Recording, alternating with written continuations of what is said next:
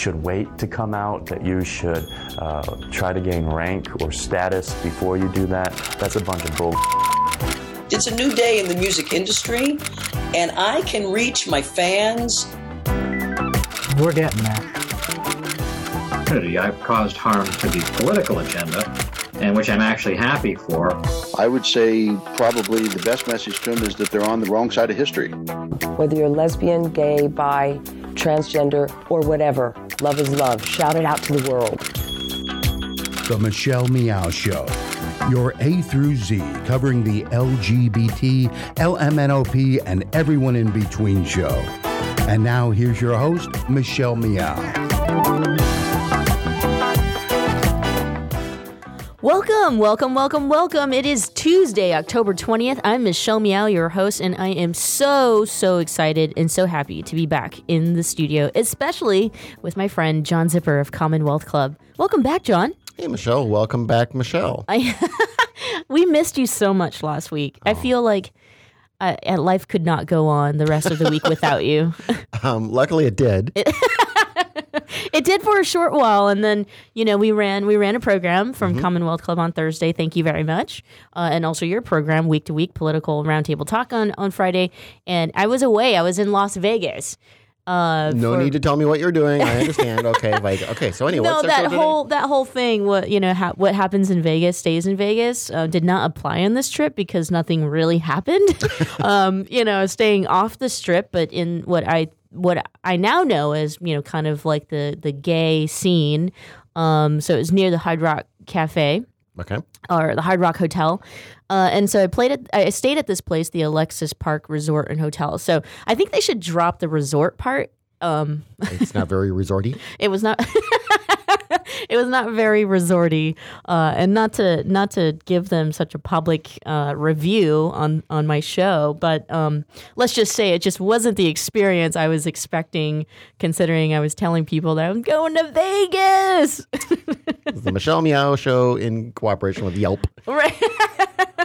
um, but you know, I was there for uh, a uh, an LGBT Pride conference. So it's called Interpride, and basically, you know, there, are over sixty delegates of of uh, of people from around the world who are Pride organizers converged and convened at this place at the Alexis Park Resort. place.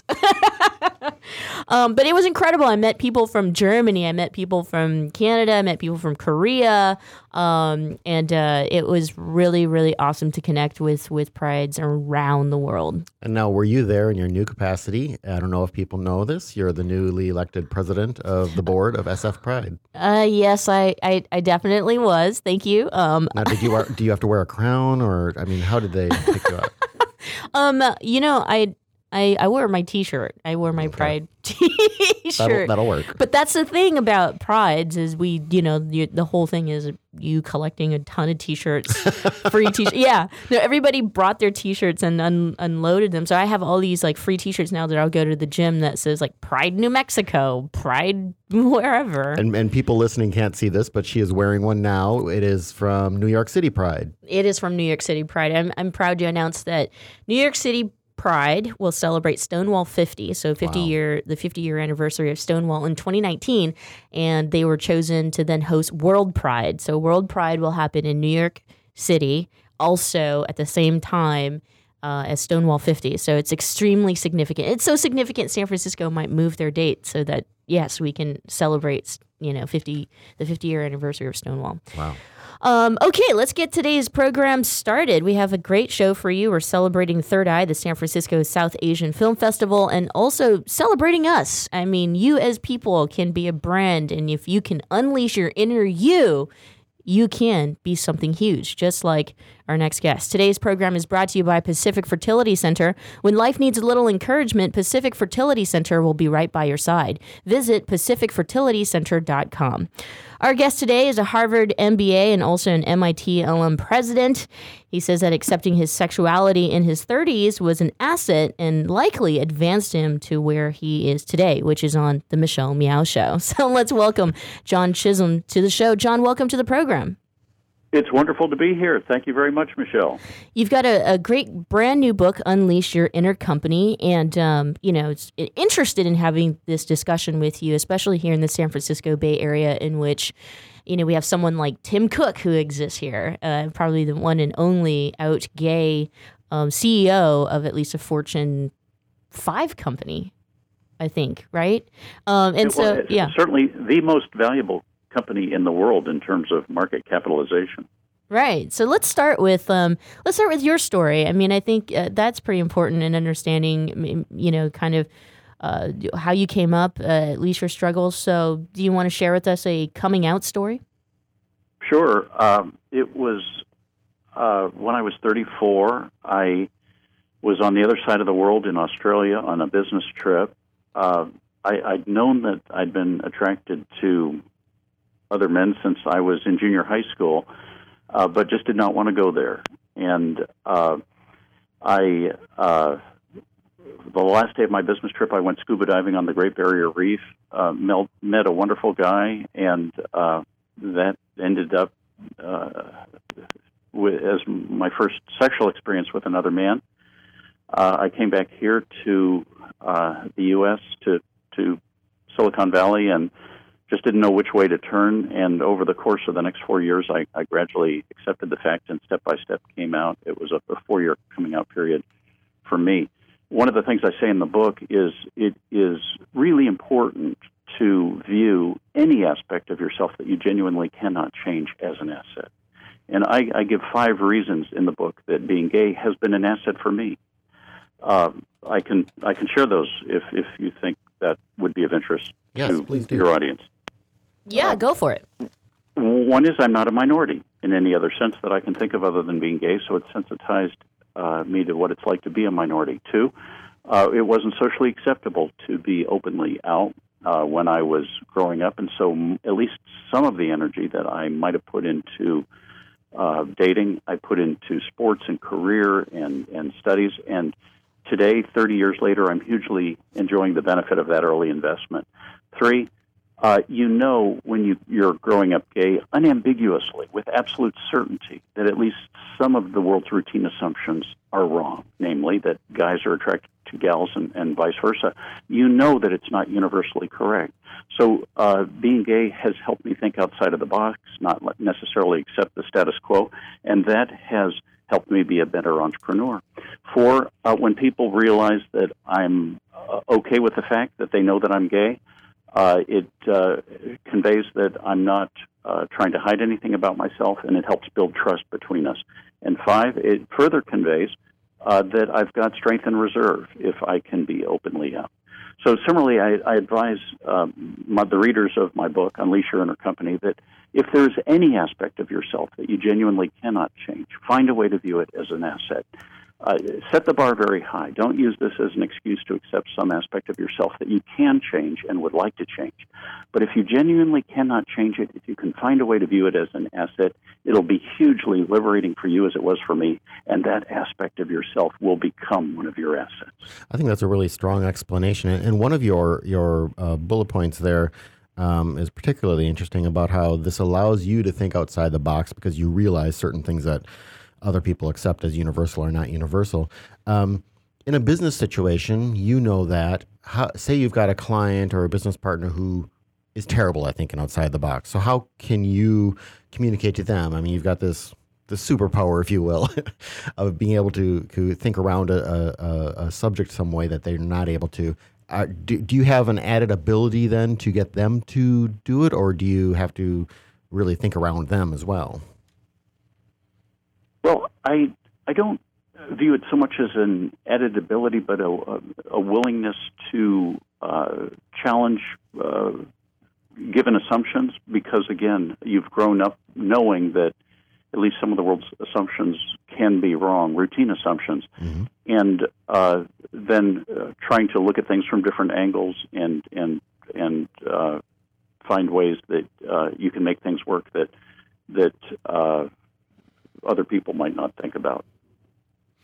Um, one thing I was thinking as I was going through this book was, uh, you know, obviously there are lots of folks who want to get into business in, in some way. Maybe they've tried uh, several times and failed. Um, what do you kind of think are the biggest one or two things that that holds people back or, or leads them to failure? Is it, you know, the, their their mental approach and their understanding of themselves, or is it more uh, kind of basic stuff of you know lack of financing and or lack of business networks or lack of business education, which really this book is. And you you give some real specifics on on on you know business uh, uh, preparation and and con- conducting it.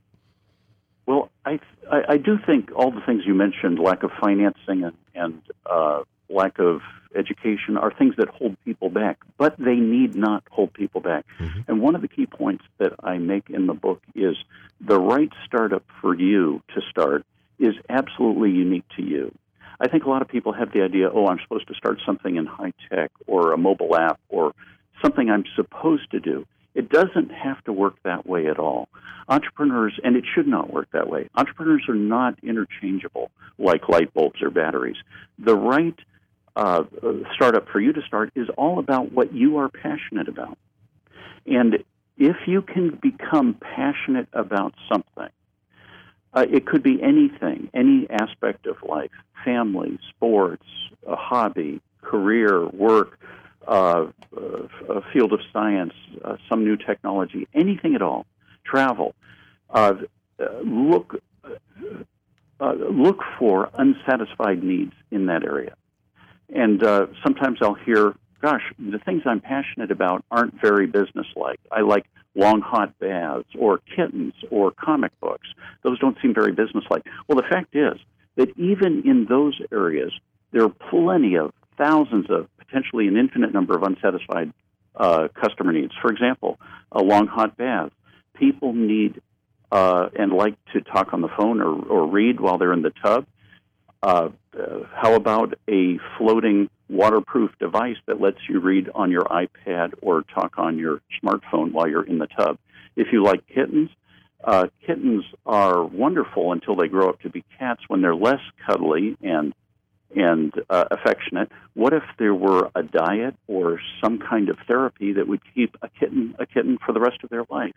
Comic books, the hugely popular and successful trade show Comic Con that happens in San Diego every year attracts over 130,000 people, and and uh, that's an example of a huge success. So no matter what it is that you're passionate about, look for unsatisfied needs, and the book shows you how. Mm-hmm. And also, the book shows you how in chapter one, if you're not passionate about anything, as I sometimes hear from young people in particular, you can be, anyone can become passionate about something. It might take work, it might take a bit of perseverance to go deep into that area and learn as much as you can about it.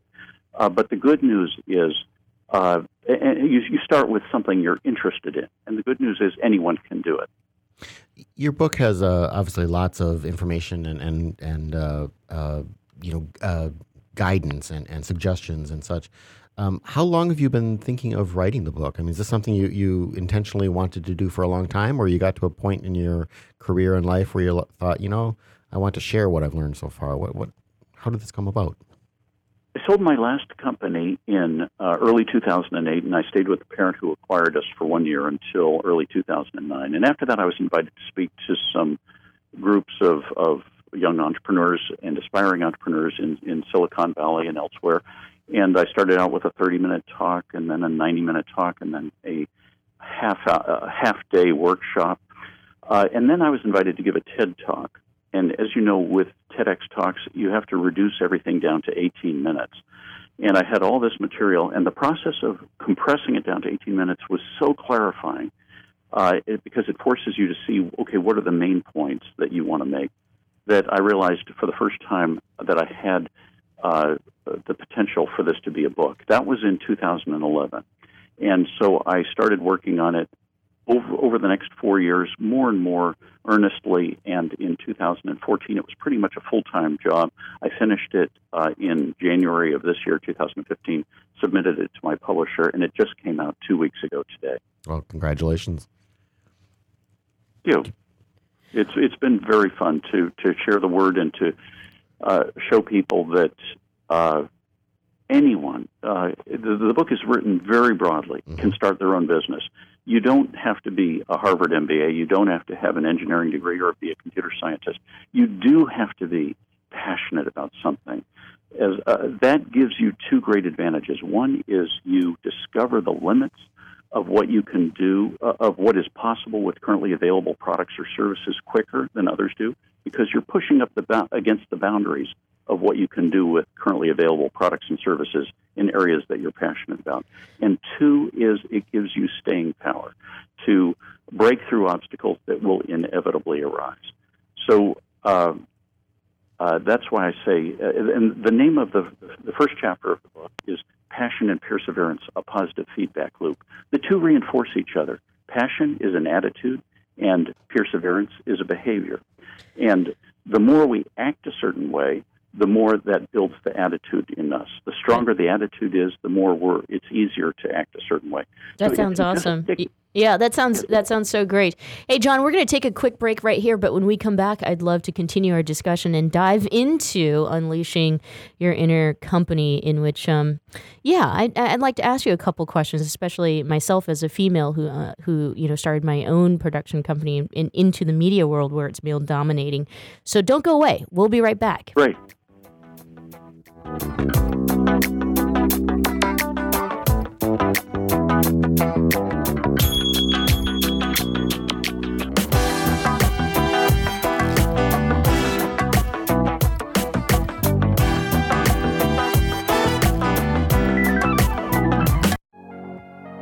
Thanks for listening to the Progressive Voices Network, streaming the best in progressive talk 24 7. Keep the progressive conversation going on by joining our community. Each week, we send out an email that covers important things taking place in the Progressive Voices Network and throughout the progressive world. Be the first to know of upcoming shows, schedule changes, exclusive programming, and more. Simply go to progressivevoices.com and sign up for our mailing list. It's that easy. ProgressiveVoices.com. Thanks for listening, and thanks for joining the Progressive Voices community. I think we're ready. We're really doing this. Yeah, I'm ready for our family. So, where do we start? Starting a family is a team effort, and when life needs a little encouragement, Pacific Fertility Center will be right by your side. As a unified team of the best fertility specialists, guided by the highest ethical standards, Pacific Fertility Center provides patients with compassionate fertility care. Visit pacificfertilitycenter.com. This is a true story about two best friends who fell in love and moved across the country to the city by the bay. After many years of dating, Jen and Jacqueline are now planning their dream wedding. It's a big moment in everyone's life when you say I do, especially when you can make choices for your authentic life and your loved ones too. Congratulations, Jen and Jacqueline. Live your authentic life. A special message brought to you by Weatherford BMW. And now, back to the Michelle Meow Show. Welcome back. Thanks so much for joining us. I'm Michelle Meow, your host. John Zipperer of Commonwealth Club is with us, and our guest today is John Chisholm with his new book, Unleash Your Inner Company. And we're talking about how being openly gay can be an asset for you in at least uh, five ways that John outlines in his book. John, I want to dive into. I want to dive into me. I want to talk about. No, uh, only in that that I think that there, here's an example. I, I mean, there's so many things that I think members of the LGBTQ community are still struggling with, which is coming out and identity. I mean, for some of us who work for some high-powered companies, big tech companies, there's still like this uh, culture or or something that we need to abide by. Like if you're too out, that could be a a problem for you um, or maybe you're you're used to uh, you know acting one way not you know the not too gay especially if you're gay male in order to maintain your um, status especially as you're an executive. I mean i know that i'm just kind of rambling off some some big ideas here um, but I, i'm i'm guessing you've had to address that at some point especially in your talks or discussion uh, you know in, in your book I, I've given uh, uh, my workshop uh, all over the world in Asia, in Eastern Europe, uh, in in Morocco, and uh, when I get to the part where I come out uh, and talk about the five reasons that being gay has been an asset for me in starting my own business, you can hear a pin drop. especially in cultures outside of the United States where it is just not talked about. Uh, it is really uh, jarring to hear a uh, middle aged, uh, professionally dressed uh, businessman uh, talk about being gay. One of the one of the messages in the book is never say anything negative about yourself. And actually, the reason, no matter what it is, you know, I'm forgetful, I'm not good at math, I'm ill at ease socially, whatever it is, I'm not worried about what other people will think about you. I'm worried about what your most important audience will think about you, namely your unconscious mind. Because if you repeat these things again and again, I'm bad at sports, I'm no good at math, whatever, it will become a reality. Your unconscious mind will start to accept it as a reality, and that will hold you back, whether it's entrepreneurship or in anything else. So, one of the things I say is no matter what negative thought might creep into your mind, think of a specific moment, no matter how small, where you did the opposite. Uh, you did the math in your head. Uh, you were at a party and you put everyone at ease. Uh, the, you were the star of the game uh, in a sport. And m- make that moment very tangible. If you have any pictures of it, if you uh, put them on your refrigerator, if you have, uh, if you can write down the details of it, write a couple of paragraphs. When did it happen? Where did it happen? Make it as tangible as possible. Read those paragraphs before you fall asleep and let your unconscious mind absorb those positive thoughts about you. And those uh, positive qualities, no matter how small, will become the new you and become a new reality for you. And uh, it'll further strengthen you to take on whatever challenge you want to. When you go out and you, you give these these presentations, do you do whether whatever culture it's in? I mean, do folks come up to you who are LGBTQ or, and specifically then start kind of telling you about their stories or asking you what they should do in their specific situations, or do you get a, a wall of silence and oh my god, he's gay?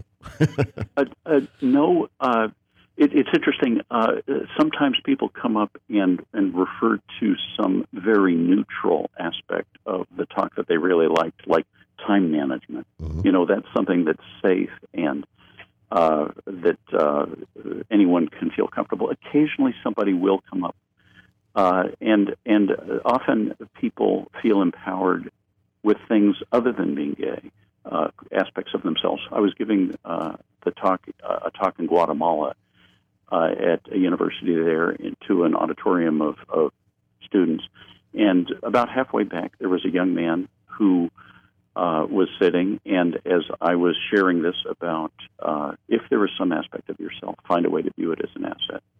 And uh, he made a uh, very gently made a fist and raised it to his chest and held it there while I was speaking. And at first, I thought it was some small gesture of agreement or support for what I was saying. And then, when I looked more closely, I realized he wasn't making a fist at all his finger, his hands, his hand had no fingers on it. And I imagine he was saying, This I cannot change. This is my strength. So uh, these uh, ideas and, and techniques are applicable no matter what uh, is the aspect of yourself. Uh, maybe one of your parents or you was incarcerated. Uh, how can you view that as an asset? And again, if you can find a way to view it as an asset, it will become one of your assets and and further strengthen you to do whatever it is uh, you want to, whatever challenge you want to take on.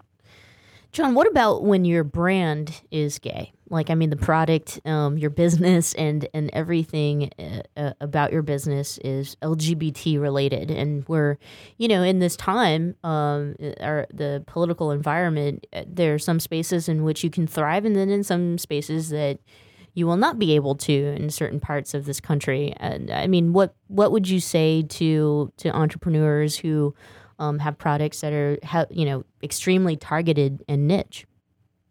I think it's a very good uh, uh, market to get uh, started in. It's it's a it's a well defined market. It tends to be it tends to be overall an affluent market. Uh, it depends upon the product and service, of course tends to be a tight knit community, and so you get to know your customers and your suppliers uh, even outside of the business relationship, which can only help uh, a new business getting off the ground.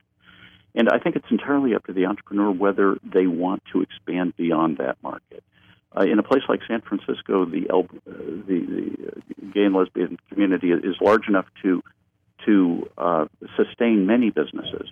Uh, you may well, uh, though, want to expand beyond that, and that's perfectly okay too. It is a very solid base from which to expand to, say, a broader consumer business. Uh, uh, one of the principles I talk about in the book is the bowling pin principle, which is when you're starting a business, think of the first market that you address as uh, a bowling pin that you want to knock down. That means you want to uh, uh, penetrate that market and get a good brand name recognition in that market. And then, as you, a, a very good way and solid way to grow is to use that bowling pin then to to knock down the next bowling pin, and to have those bowling pins knock down the next one, and so on and so on. And so each successive bowling pin can be larger, and because you've got more strength to knock it down with. And uh, so, uh, gay and lesbian uh, market may well uh, figure somewhere into that uh, series of, of bowling pins. You you uh, you talk about the importance of, of being passionate about something and, and using that. Tell us about some of the things you're passionate about and how you've you've built on that, and whether those passions well, have changed over time. As, as as anyone who's known me since junior high school knows, I've been a math geek since junior high school. So, uh, in, in, fact, uh, my buddy uh, Al Pion and I uh, memorized pi to 100 places in junior high school, and we would, uh, like tossing a ball back and forth, uh, recite the, the digits back and forth. So he'd say three, I'd say point, and then one, four, one, five, nine, and so forth. So it's not surprising that 30 years later, the two companies I, my first two companies actually, even the third company I've co-founded, have all had to do with data analysis, mm-hmm. and uh, so uh, that's that's one thing.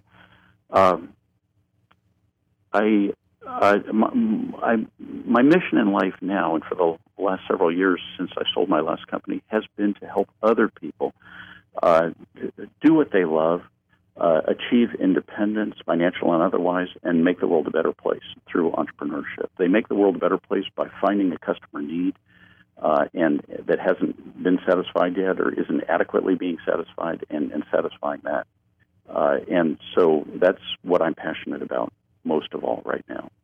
John, last question for you. Uh, so sorry, we're winding down on time here, and, and uh, John and I will definitely dive into the book and unleash our inner selves, right, John? Tomorrow you'll be like the most successful entrepreneur I know. Count on it. Yes.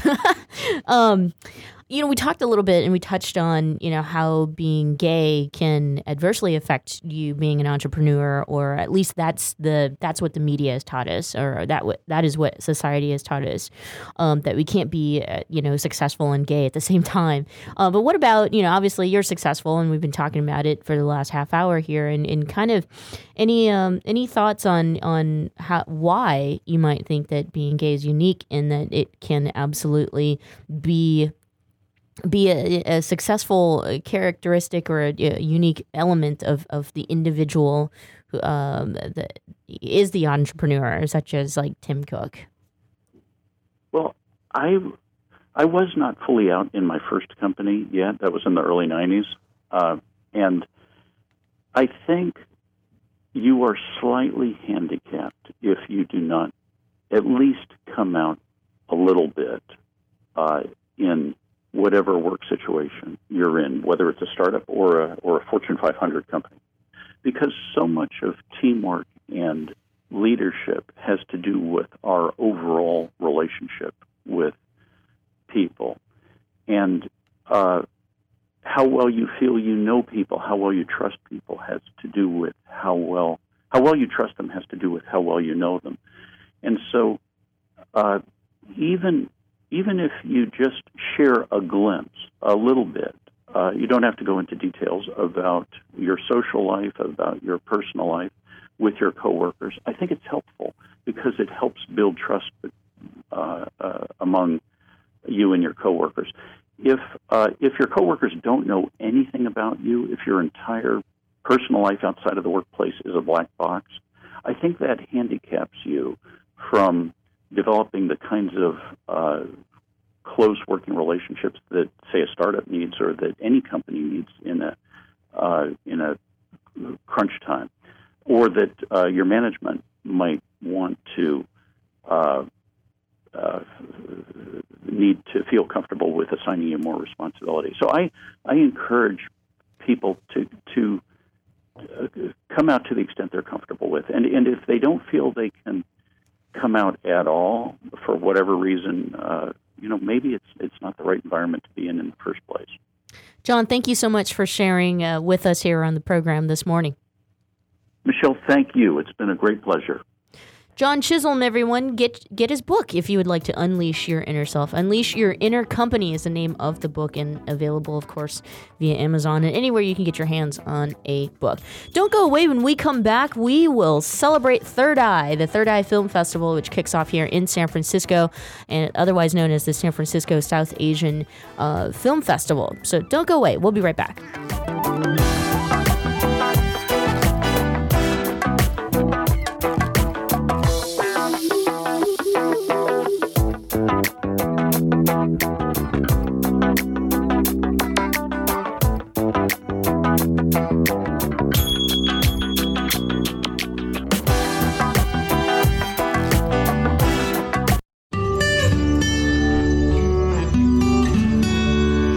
I'm Heklina. I've been doing drag here in San Francisco for almost 20 years, and uh, over the past couple months, I just opened up my club Oasis. It's been going really well. People really seem to appreciate the space. It's something people say San Francisco really needs right now because the city has been changing a lot. I always had this attitude of, of opening a space that was kind of like for everybody, and that's just kind of the attitude and the the uh, the ethics of Oasis is it's kind of a space for everybody. How does it feel to be a business owner? I don't know. You know, it's funny because I still need I still have to kind of pinch myself to believe it's actually true. You know what I mean? Like I walk in there and and I go up to the bar and I go, "Oh, could I please have a glass of water?" You know, it's kind of like I forget that it's my place. Running gay clubs, it's changed a lot. Um, I think that uh, gay people now they're everywhere. They don't feel like they have to maybe be in a gay bar all the time, so you have to be much more creative about how you are enticing people to come out to your club. I, I, guess I'm successful because I'll just say it, I work really hard at what I do. I also like to provide a really quality experience for people. So yes, you know, people will pay to see my shows and pay to come to my club, but I always like, like to give them something that's worth it. The experience that they'll, they'll leave my shows going, okay, that was worth it. You know what I mean? That's just always been my attitude um, just to entertain people. And so it seems like that works, you know. I would say to young kids, you know, just kind of form your own identity. And, uh, and you know, don't let others dictate how you should behave or think. Uh, you can always go to uh, sfoasis.com to find out about all the entertainment and nightlife that we have going on at Oasis. If you want to see drag, we've got that for you. If you want to see some queer hip hop parties or queer dance parties, we have that for you. Spotlight on success and achievement, brought to you by Wells Fargo. Together we'll go far. And now, back to the Michelle Meow Show. Welcome back. Thanks so much for joining us here on this Tuesday, October 20th. I'm Michelle Meow, your host, and John Zipperer of Commonwealth Club is here with us. So right. I feel so safe when I'm around you. Okay. Do what I can. no, I just I, I just love, you know, having people in studio. All right, let's kick off our the second half of our show celebrating the Third Eye Film Festival, which kicks off here in San Francisco in a couple days. Third Eye Film Festival is celebrating South Asian films. And so our next guest is the director and producer of Petals in the Dust, a powerful documentary examining the conditions of women who are becoming endangered due to the violence they face in modern India. So let's welcome Nyna Caputi to the program. Nyna, welcome. Thank you so much, Michelle. I'm excited to be on your show. Yes, I, am excited to address this topic in which I've been so extremely cautious to discuss because I know that there are, um, you know, uh, various things that come into play. Uh, the film touches on the root of misogyny, and you've done extensive research on this topic and, and and have even coined the term gendercide. You know why? Let's let's go try to answer that. Why attack women? Um, what what is the root of the issue here? You know, it's such a complex issue that despite spending seven years on the film and, you know, interviewing hundreds, of, not hundreds, a lot of activists and women who are survivors, I wasn't, no one was able to give me one, you know, this is the reason why it's happening. There are many different reasons. I mean, dowry has been in existence for years, and, uh, you know, even though it's illegal in India, it still happens, and, you know, you the, even though women are educated and wealthy, come from educated and wealthy families, it doesn't matter. You know, they're still, it still is, I'm marrying your daughter. She could be a lawyer, she could be a software engineer, she could be earning more than me, but it's my right as a man to, you know, get dowry from the, the, wife, the woman's family. And, so for from so for many people, they you know they they see oh you know once if I have a daughter, I'm going to lose this much money when my you know when my daughter gets married. And of course with you know people who are you know low income uh, dowry still exists. And for them you know they, some of them go into debt forever. So there's this whole i mean one is there's this obsession with you know getting your daughter married because if you don't get your daughter married your duty is not done. And most people you know feel they can only marry their daughters if they marry them to people from the same you know community or also accepting dowry. Of course, there are more women now standing up and saying, "I will not marry someone who asks for dowry." You know, uh, that's uh, so. So dowry definitely is one of them. The other, you know, which um, was also interesting was India was, uh, you know, was an agricultural country and women played a you know a vital role in farming. But as mechanization came in, the women found you know women's roles uh, were then relegated to the, the kitchen and running the house, and they were then they they were seen as a burden because they were no longer in involved in you know um, growing the crops, and that too seems to have you know uh, affected the status of women in India. So these were some of you know the issues, and it's happening across religions, across uh, you know uh, educate you know educated, the low income. It doesn't matter about you know where the, what the status of uh, the families in terms of caste, in terms of property and wealth. So it, it, it as I said, it's so complex that there are all these different factors that are leading to uh, you know, seeing woman, a woman as less equal to a man, which is leading to, you know, parents killing their daughters, or then later in life, you know, uh, you know, last week there were these horrific rapes of three toddlers, you know, a two-year-old, a four-year-old, and a five five-year-old that were brutally gang gang raped in India and in the capital. And you know, some if one's own parent sees you as a burden and wants to discard you, uh, you know, obviously the attitude of other men to girls and women, you know, will be really low because you know there's so little value placed on girls. And what also bothers me is the kind of violence that is, you know, uh, when we had that rape a couple of years ago in Delhi. Not only was she brutally gang raped, but they violated her with an iron rod.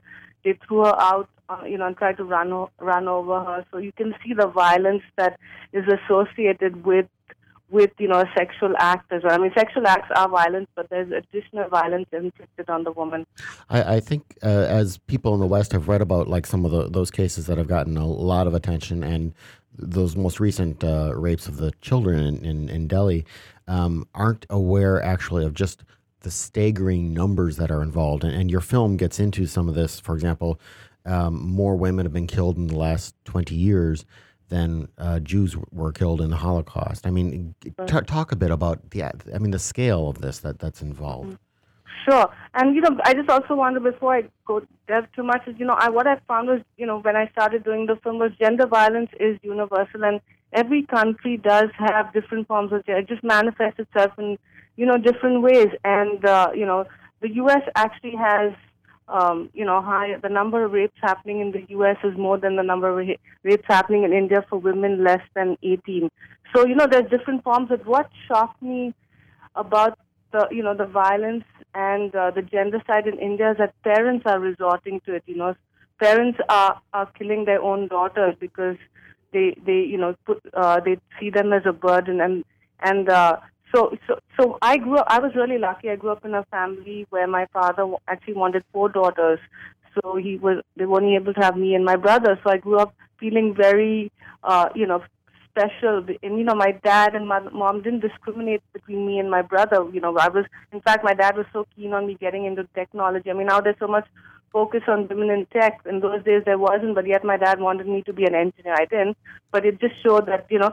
So a lot of us grew up in this little bubble and were not aware of what was going on around us. It was only 12 years ago when I visited an orphanage in India where, you know, they were telling me infanticide is happening. There are very few girls available for adoption, uh, you know, and uh, when I went home and, you know, I more than that, you know, I saw that I read that there were 50 million girls that were eliminated in the last century, which is really, I mean, it's it's mind-boggling, and you know, I wasn't even aware of it. And I spoke to some of my contemporaries, and they weren't aware of it either. And uh, you know, then so infanticide has played a huge role, and uh, you know, then there have been, you know, there are a lot of dowry deaths as well. So when a woman is not able to provide enough dowry, uh, her husband or sometimes husband and the in-laws set her on fire and kill her. And the reason they do that is so then the man can remarry. This again, as I mentioned, there's so much pressure on families to marry their daughters. So even though they might know the man is guilty of you know, possibly killing his wife for dowry, they're still so desperate to marry their daughter they will marry. So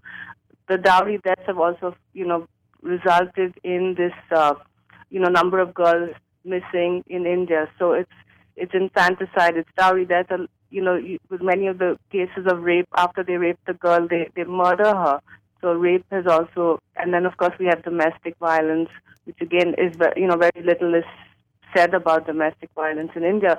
You know, you grew up in India, and things might be changing now, but it's usually whatever happens in the family stays in the family. People don't speak out about what you know kind of violence they're facing in their own family. So all this has led to these staggering numbers and uh, you know, in 20 years' time, they say there will be 20% more men in than women in India. Already, we're feeling the effects of this gender imbalance in in the north, where there are fewer women than men.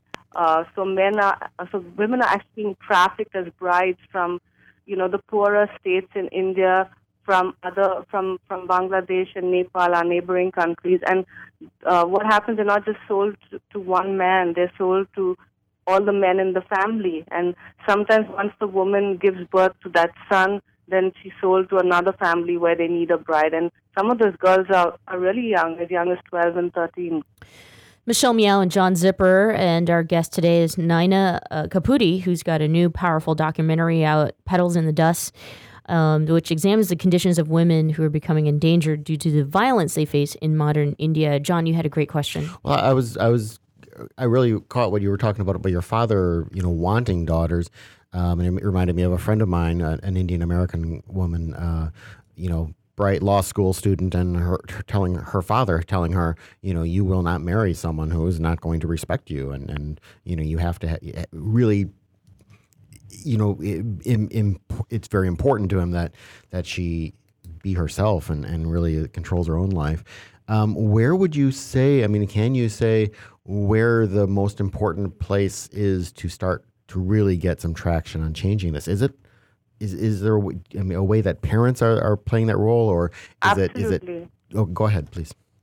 Yeah, sorry, sorry to interrupt you. Yeah, so you know, um, as I said, it took me seven years, I and you know, we've had so many laws in place. It's illegal to find out the gender of your child because you know what happens is families find out it's a girl and then they abort the baby, or it's illegal. Dowry is illegal. Dowry deaths are a crime. Rape is you know, there's so many laws against it. Yet mm-hmm. after the Delhi rape, you know, there have been a whole series of rapes happening, and I mean now as young as two. So what I I believe is, you know, yes, we can have laws, we can have protest marches, we can have the media covering all this, but as as you mentioned, you know, it's really how can families change the way we, you know, we get our children to think differently, and I, you know, I really believe, you know, one is we need we need to introduce gender studies in you know schools maybe as early as you know middle school or, may, you know, or maybe starting with elementary uh, school with just you know simple stories where you know you see girls as role models or you see girls and boys working you know side by side at in the house. For instance you know very often in homes and fam- uh, in in families in India the girl and boy will both go to school, come home, do their homework, but then the boy can go out and play, whereas the girl has to stay home and help her mom cook.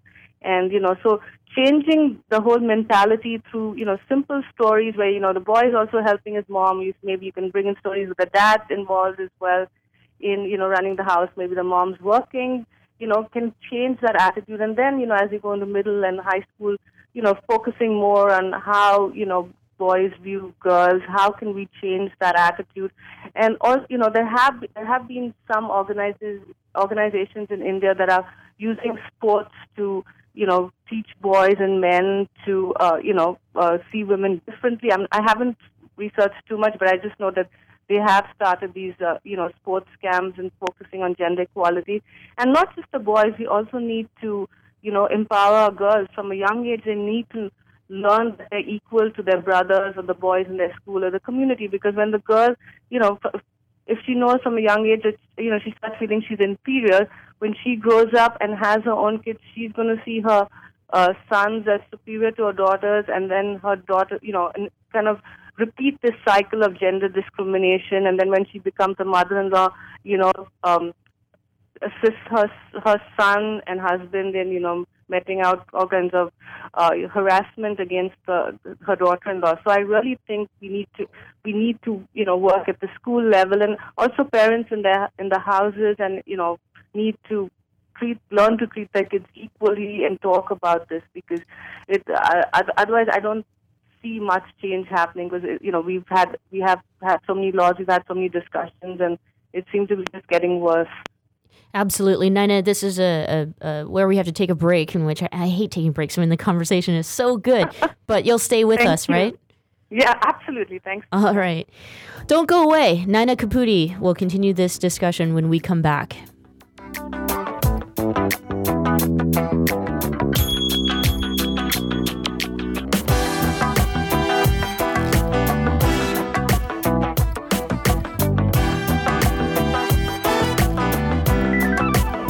Thanks for listening to the Progressive Voices Network, streaming the best in progressive talk 24 7. Keep the progressive conversation going on on Facebook. Like us at facebook.com forward slash progressive voices. On the Progressive Voices Facebook page, we update the stories that our hosts like Thom Hartmann, Stephanie Miller, Bill Press, and Leslie Marshall will be talking about during their shows. And we share great news, commentaries, opinion pieces, and videos from all over the progressive world. Always progressive, always on. Be part of the progressive conversation. Like us at facebook.com forward slash progressive voices. The Commonwealth Club is a unique organization that brings together people from a variety of backgrounds to explore important issues as a community. Sooner or later, everyone worth hearing comes to our stage. From Marga Gomez to Richard Chamberlain, from James Hormel to Kate Kendall, leading thinkers, activists, politicians, and artists have come to the Commonwealth Club of California. Ted Olson and David Boies came here to discuss their winning legal strategy for same sex marriage. Jason Collins talked about gay athletes. The Sisters of Perpetual Indulgence discussed activism and good works. Actor and director Rob Reiner explained how he got Hollywood behind same sex marriage. Barney Frank described what it's like to be gay at the highest levels of Washington. From healthcare reform to transgender rights, from immigration to gay owned businesses, it's all at the Commonwealth Club. And that's still just a portion of the 450 programs we present every single year, with new programming nearly every single day. Be a part of the conversation. Learn more at CommonwealthClub.org, download our free app in iTunes, and join us in person the next time you're in San Francisco. The Commonwealth Club of California puts you face to face with today's thought leaders.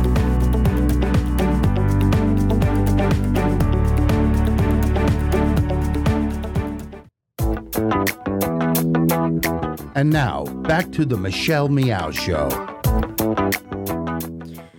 Welcome back. Thanks so much for joining us here on this Tuesday. I'm Michelle Meow, your host. John Zipperer of Commonwealth Club is here with us, and we're celebrating and kicking off the Third Eye Film Festival, which is the South Asian Film Festival. So, our guest today is the director and producer of Petals in the Dust, a powerful documentary examining the conditions of women who are becoming endangered. Yes, endangered due to the violence that they face in modern in India. Nyna, I, I wanted to bring this up. I mean, you know, here um, in the United States, especially in Silicon Valley, I mean, we're seeing a, an increase in terms of um, Indian Americans uh, and also, you know, employee workers, you know, the tech industry is very friendly in employing a lot of um, you know South a- Asian Indians uh, into this. And so, what are your thoughts about kind of culturally if there is a separation of um, maybe a, a, maybe an advancement of, of how Indian Americans, South Asian Indians here in the United States perceive what's happening in India, and if there's anything being done to um, to also contribute to the you know to to, to help with the problem, the issues that uh, India is facing. Sure. So. Uh, yes, you know, I, did receive a lot of support from the Indian American community uh, in the Bay Area, you know, when I started the film, because a lot of people are concerned about what's happening there. As I said, there was so little, you know, in the in the past there was very little in the media about how bad the situation was. So unless you were in that situation or you had a family member, you were, you didn't really know. So yes, but there's, you know, I've also worked with a few nonprofits uh, in in the Bay Area. One of them is Maitri that works with survivors of trafficking and domestic violence in the South Asian community. community. Uh, uh, the president of Maitri is featured in my film. And, you know, there are a lot of cases of domestic violence uh, happening here in, in the Bay Area, which, you know, is shocking because, you know, you assume that when people move to a new country and, you know, most of these, the women and men are highly educated, doing fabulously well in, in, Silic- in the Silicon Valley, you wouldn't expect this kind you know, this kind of attitude. So, you know, I'd also interviewed uh, the Indian community in Canada because, you know, it has such a large uh, uh, um, uh, group of people from India, and, you know, it seems to be the same there. And there's also talk about there, there you know, the whole uh, patriarchal mindset is brought brought to this country as well. There are certain people who still believe that you know men are superior to women, and the women should just work in the ki- kitchen. And when they get married, you know, the man, you know, one woman in Canada who I interviewed in Canada, she's uh, she spoke about how when she married her Indian Canadian husband, uh, you know, the the night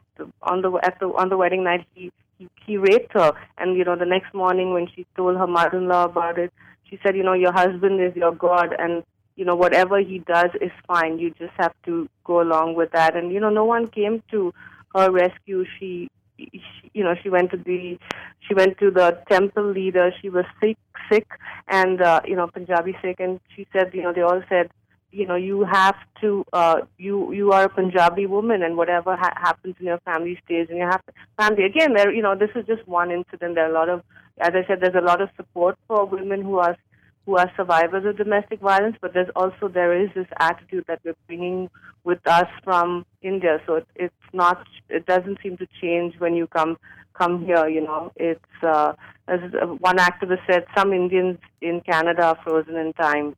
You know, they still they see women as inferior, and also you know people still many families still want to have sons uh, here living in the U.S.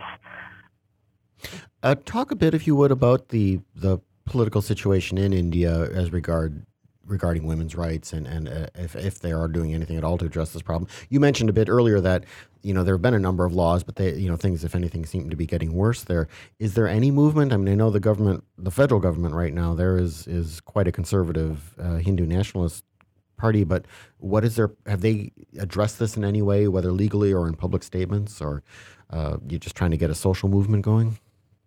Uh, they they seem to be, but I would say it's not. You know, it you know it's not. Uh, uh, it's not like we would like it to be. I mean, there have been, you know, individual cases. Every time there's a rape, they, you know, they come out and protest and say we have to change. But uh, it's the, it has to be, as I said, it really they have to introduce something in the schools. They have to focus on the next generation. It, you know, just they, it's kind of right now it's uh, reactive. Something happens, and so they make they make a stricter law. But you know, uh, there's one of the women in my film, she uh, so you know in India it's illegal to find out the gender of your baby, and there's this one woman who had was pregnant with twin girls, and you know her when she was really sick, her mm-hmm. husband did um, an illegal sex determination test and found out she was going to have daughters, and this was a wealthy, educated family. He's a doctor, she's a doctor, and you know he kept pressuring her to abort her girls. She didn't, and he threw her out of the house. She went and lived with her parents, and she took her husband and the hospital to court because you know they conducted this illegal sex determination test, and it took you know two weeks ago the case was dismissed, and you know the husband and the hospital authorities have gone scot free. She has been advocating for this for ten years, spent her whole life devoted to this, thanks to her parents' support. And that you know you think this is it's a very high profile case. She's written to the prime you know the prime minister. She's done all kinds of petitions, and every time she gets a new lawyer, the lawyer gets paid off by you know the husband. She even had one judge tell her, you know, all your husband wants is a son, so why don't you just go back to him and give him that son? So, you know, I, the new government has come in. She is in Delhi, in the capital. She's one of the only women who's come forward to, you know, protest what happened to her and taken her husband to court. And nothing, not, there's nothing that has been done about it. I mean, she is devastated that her court, her case was uh, was dismissed. And in fact, they're trying to give her husband custody of the daughters now. Oh, good lord. Um, yeah. So so let's kind of bring us back around to the film "Petals in the in the Wind," or excuse me, "Petals in the Dust." Um, what what who who do you see as the audience of this, and what do you hope they will get from it? I mean, it's kind of a basic question, but really, you you are trying to get them to change their minds or to change other people's minds, right? Right. So I've actually already started screening the film. Uh, you know, but the Third Eye is my first South Asian, the first uh, South Asian film festival I've gotten to. So I have two audiences. As I said, you know, as I mentioned earlier in the interview, gender violence is universal, right? So my one, since I live in the U.S. and I've had a lot of uh, non-Indians in the U.S. support my film. One goal is to, you know, get ev- you know, um, um, high school, college, and and adults watch this film. And I've already been doing this. Yesterday, I had a private screening at International House. Uh, uh, students from UC Berkeley, and the conversation was about how do we, how does gender violence and gender discrimination affect our own community or our schools, and what can we do within our own community? And we've been having great conversations.